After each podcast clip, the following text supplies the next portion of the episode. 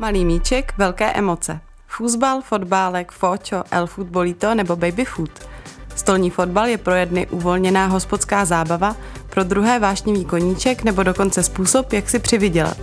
Malý sport, který dokáže hráče a hráčky posouvat v dovednostech koncentrace, sebeovládání i zvládání stresu. Už víc než 100 let se hraje ve Spojeném království, v Belgii, v Německu a Rakousku. Po druhé světové válce se rozšířil do dalších zemí Evropy a později i do ostatních částí světa. Stolní fotbal umožňuje cvičit různé svalové skupiny, zlepšit koordinaci a rovnováhu. Díky tomu se stal formou rehabilitace pro pacienty s různými typy zranění nebo po operacích. Trénink i turnaje ve fotbálku motivují děti a mládež z nízkoprahových klubů k disciplíně a fair play. Ve firmách se stoly objevují v oddechových zónách pro zaměstnance. Ve studiu je Josef Souček, hráč fotbálku, člen výkonného výboru organizace Roots a propagátor tohoto malého sportu. S Josefem se dlouho známe, takže si budeme tykat. Vítám tě, ahoj. Ahoj Markéto. Příjemný poslech přeje Markéta Vosková. Hovory.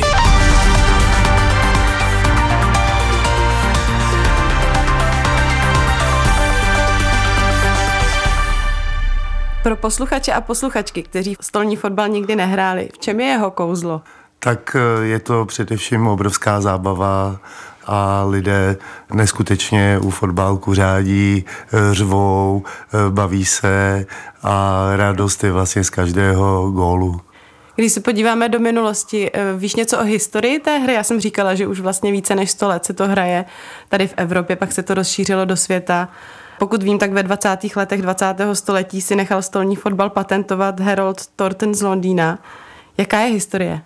Vynalezení fotbalku se připisuje Lucienu Rosengartovi, eh, který pracoval mimo jiné pro automobilku Citroën a vynalezl třeba bezpečnostní pásy.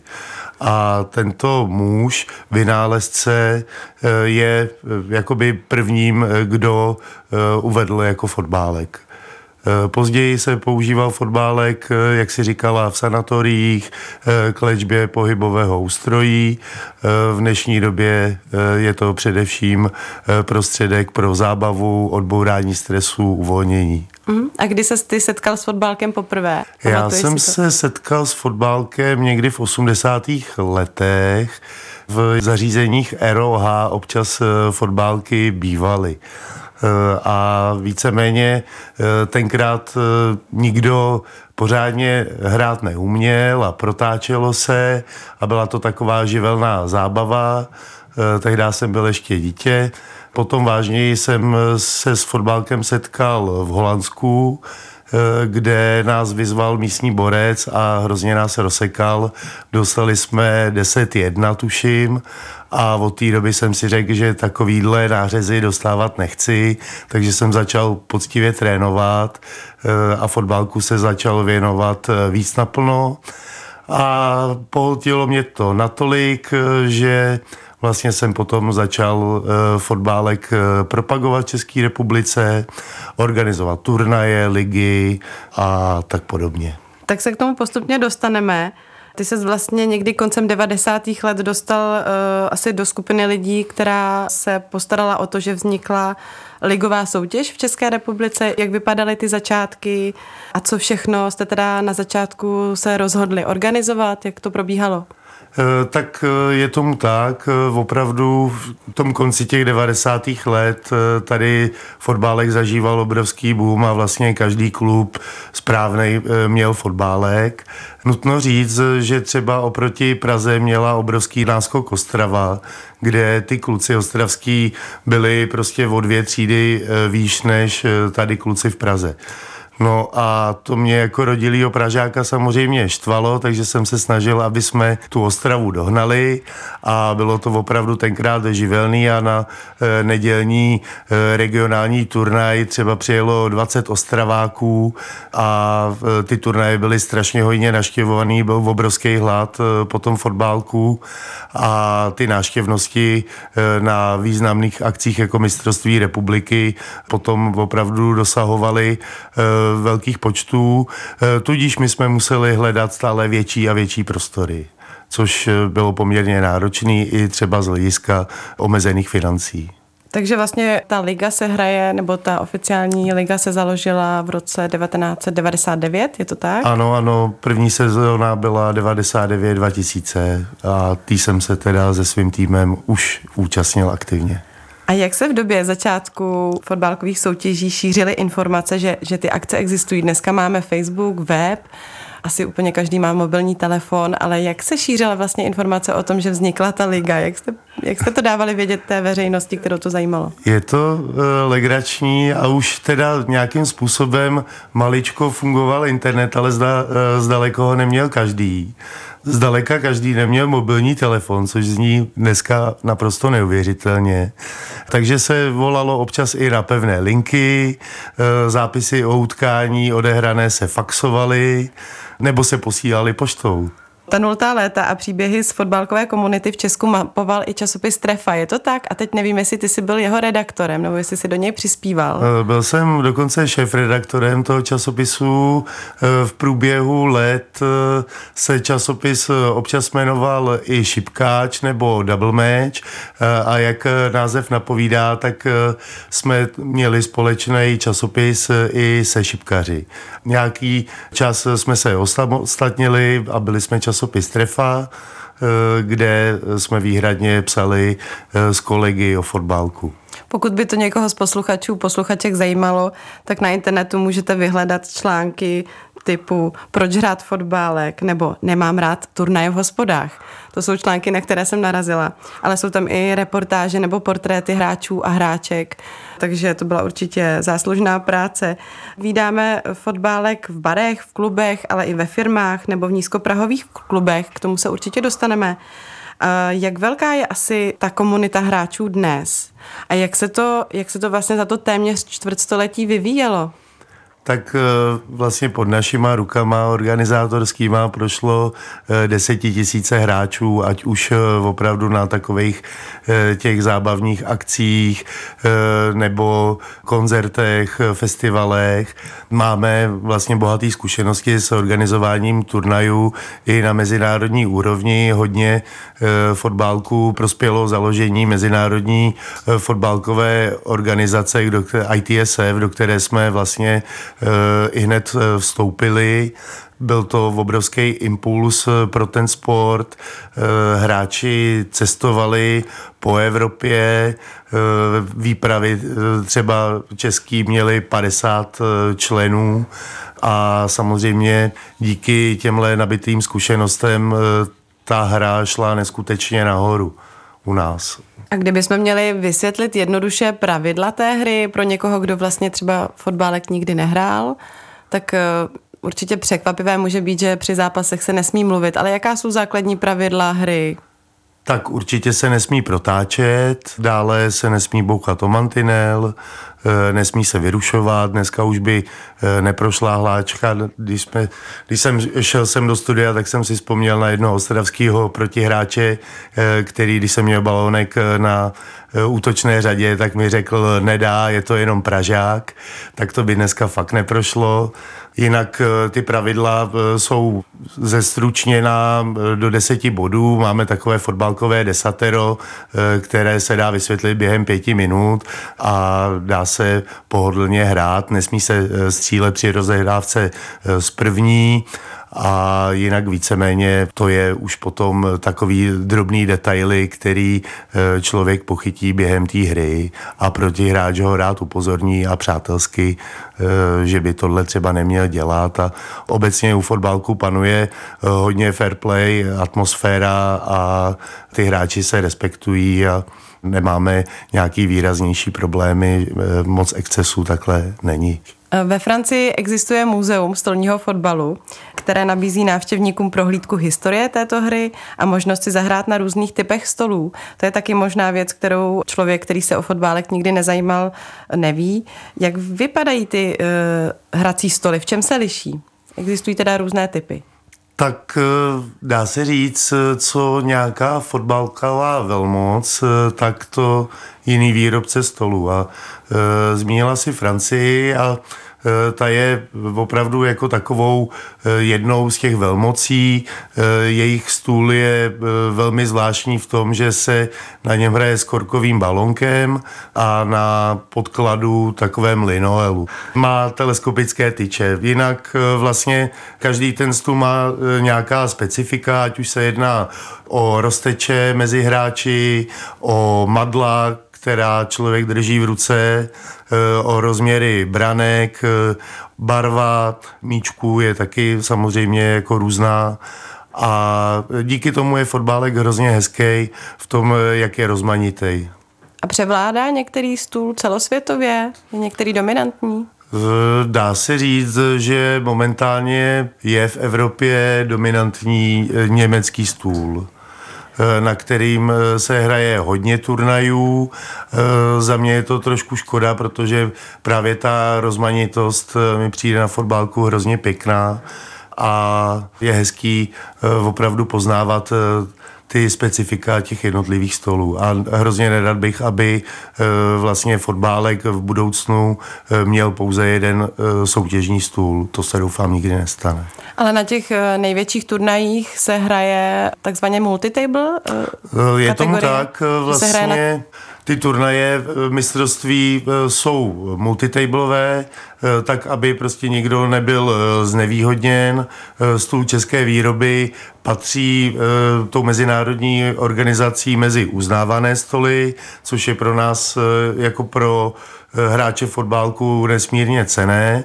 A právě tam eh, na těch multitablových eh, turnajích se ukazuje opravdu v plný nahotě, kdo je nejlepší, kdo se dokáže adaptovat, eh, kdo má možnost trénovat na více stolech a v tom je to krásný.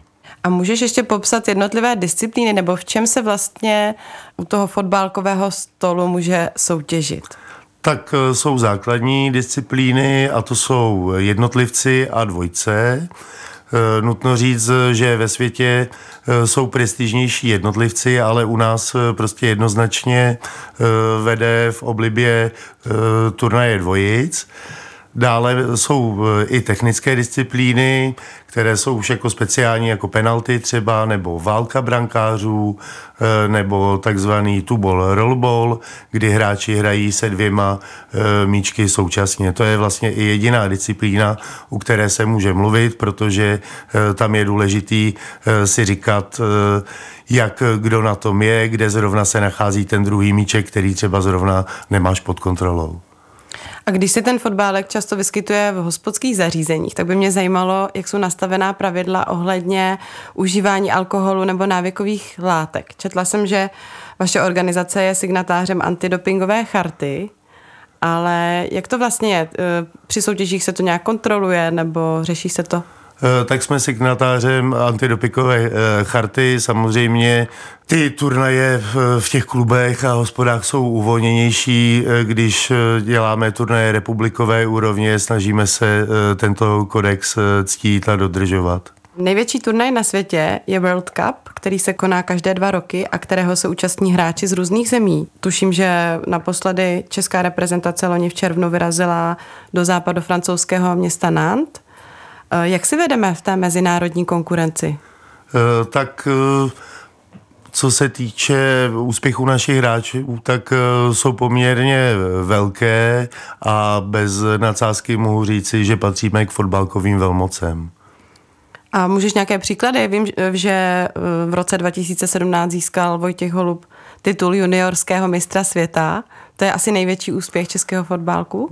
Dá se říct, v těch eh, juniorech eh, máme více úspěchů. Velice úspěšný byl, když byl ještě eh, junior Oliver Ladra, Marek Jordán, to byli moc šikovní kluci, kteří vlastně vůbec neměli problém vstoupit do mužského dospělého fotbalu a e, svými výkony vlastně trápí i ty nejlepší hráče e, současnosti, českou a jak, špičku. A jak jsou na tom ženy? Hrají, účastní se ženy fotbalku? Mezi ženami máme také úspěchy a hodně úspěšnou hráčkou je Šárka Holmoucká, společně s Ivou Frančíkovou tvoří nerozlučný pár a na českých turnajích pravidelně porážejí muže, což vlastně říká jediné fotbálek je opravdu pro všechny bez rozdílu věku a pohlaví.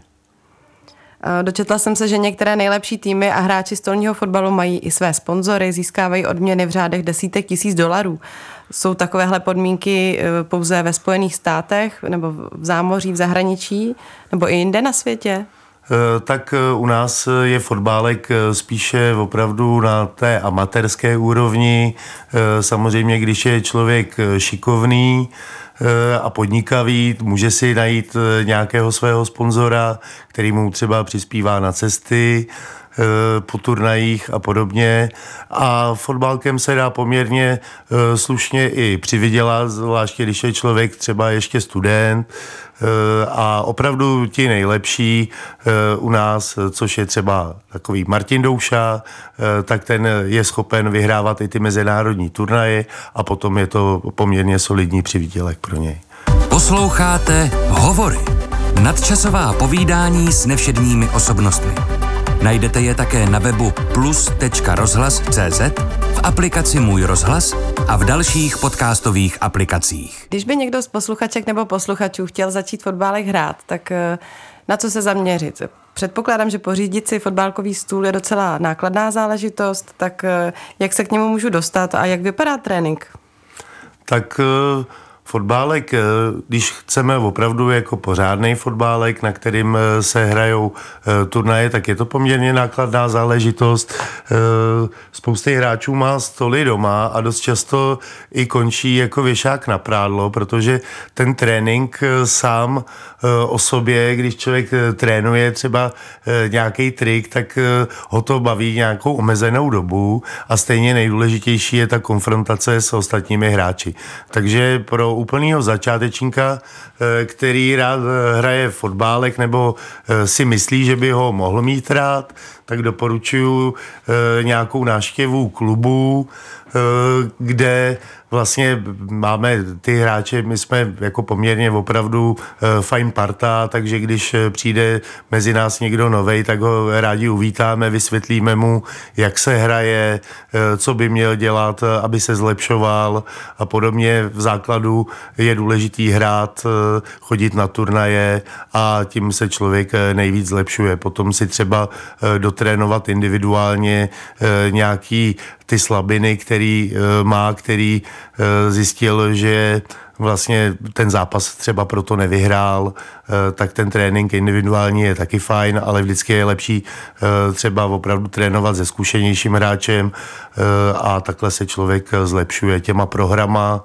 se prostě opravdu jako zlepší. A teď v nejbližší době se chystá mistrovství republiky, je to tak? To bude kdy a může se tam přijít veřejnost podívat, případně se zapojit? Je to otevřené mistrovství republiky, eh, konkrétně tedy to bude 24. ročník, eh, bude se hrát v Praze, přijít může kdokoliv, jak zahrát, eh, tak zafandit a mistrovství republiky se bude konat v hotelu ILF 14. až 16. dubna. A kdybych chtěl najít informace o těch klubech, trénincích, předpokládám, že to není jenom eh, pražská záležitost, ale že i v regionech najde nějaké sportovní kluby, které dělají fotbálek, tak kde si najde informace na Facebooku třeba? Informace eh, na Facebooku nebo na našich stránkách eh, fotbalky.cz, veškerý program už eh, je k dispozici, je to turnaj mezinárodní eh, kategorie Master Series, takže eh, věřím, že bude i hojná účast ze zahraničí. Novinkou na tomto turnaji je, že pořádáme i seniorskou kategorii a svůj turnaj budou mít i zdravotně handicapovaní. A to je věc, eh, ke které jsem se také chtěla dostat, protože, jak jsme uh, už zmínili, tak stolní fotbal se po druhé světové válce uh, stal významnou rehabilitační pomůckou pro válečné veterány, především tedy pro ty, kteří utrpěli zranění končetin nebo páteře. Oni mohli v sedě procvičovat si ty dovednosti a obratnost rukou.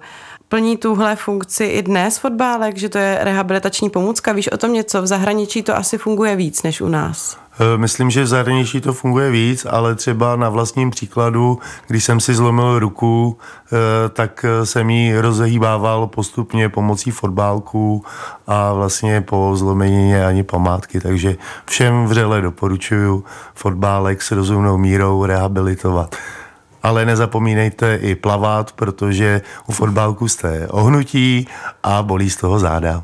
A stolní fotbálek se stal také prostředkem, jak zabavit děti z nízkoprahových klubů. Pořádají se turnaje pro děti a mládež.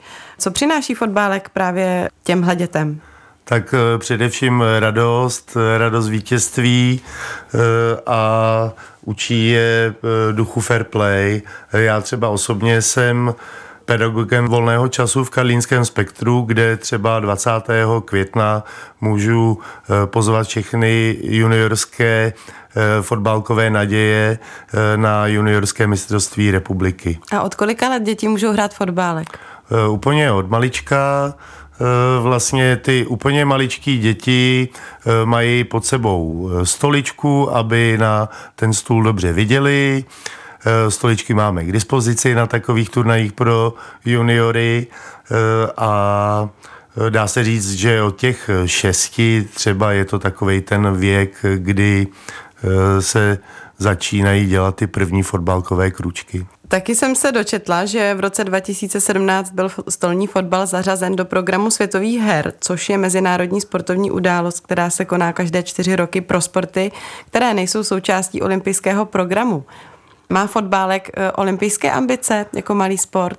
Tak eh, fotbálek eh, sám o sobě ty ambice má. Otázkou je, jestli někdy budou naplněny. Samozřejmě já bych si to velice přál a když usilují e-sporty o účast na olympijských hrách, tak proč by nemohl i fotbálek? Jakým způsobem se pracuje na popularizaci fotbálku dnes? Říkali jsme, že už teda ty komunikační prostředky jsou, řekněme, přístupnější většímu množství lidí.